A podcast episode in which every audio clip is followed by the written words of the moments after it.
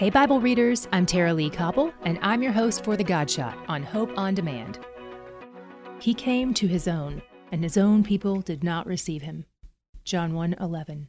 Jesus has always existed, and he has always had a unique role in the Trinity. That's what we call the three persons of the one true God, Father, Son, and Spirit. One of Jesus' roles connects uniquely with the physical realm. He's the means by which God came down to earth, to live among mankind, to show us what God is like, and to pay for our sins, since our sin debt far exceeds what we could ever pay.